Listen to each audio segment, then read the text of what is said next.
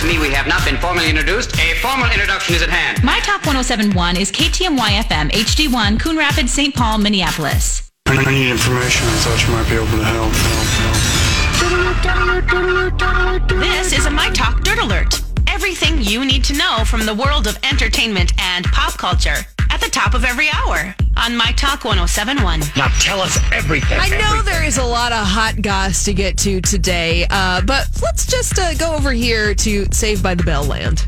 Where? Oh, okay. I think that's a been great around for a idea. No, we were upset about Yeah. this thing, and now there's nothing to be upset about. Well, that's because Mark Paul Gosselaar, who played Zack Morris on the original Saved by the Bell and Saved by the Bell college years, by the way, he is joining the Saved by the Bell reboot, and uh, he is joining fellow cast members Mario Lopez and Elizabeth Berkley coming back. So the plot of the Saved by the Bell reboot is when California Governor Zack Morris gets in the hot water for closing too many low-income high schools, he proposes they send affected students to the highest performing schools in the state, including Bayside High. Hmm. The influx of new students gives the overprivileged Bayside kids a much needed dose of reality.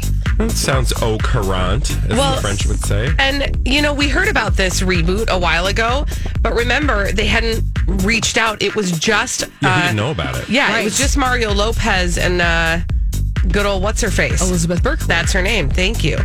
Yes, it is. So it seems like they were like, uh, hi. Hi. Maybe you could remember us. Uh, by the way, if you want to watch the Saved by the Bell reboot, it will be debuting on the upcoming NBC streaming service called Peacock. Thank you. And uh, celebrities doing a little good. Leonardo DiCaprio has stepped up in a big way to help Australia recover from the wildfires that are ravaging the country. The Earth Alliance, which is an environmental organization that Leonardo oversees, they are saying that they are donating $3 million to the Australian Wild Wildfires Fund, excuse me, to help raise money and to donate. He made the announcement on his Instagram page today. That's awesome. More people should do it. More celebrities with deep pockets should do And it. The celebrities have them deep pockets.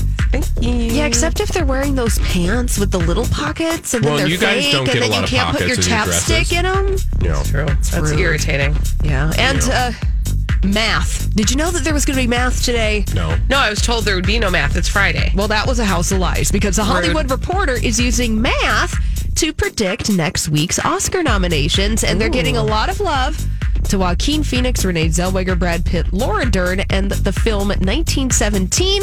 Its director, Sam Mendes, is getting a lot of love as well. By the way, uh, Paul McGuire Grimes in the three o'clock hour of the Colleen and Bradley show today is going to have a review of that very film. You fully just read my mind. I was just going to say, I know we're going to be hearing a lot about that movie today. It's out in theaters today. Today. That's all the dirt this hour. For more, check out mytalk1071.com or download the MyTalk app.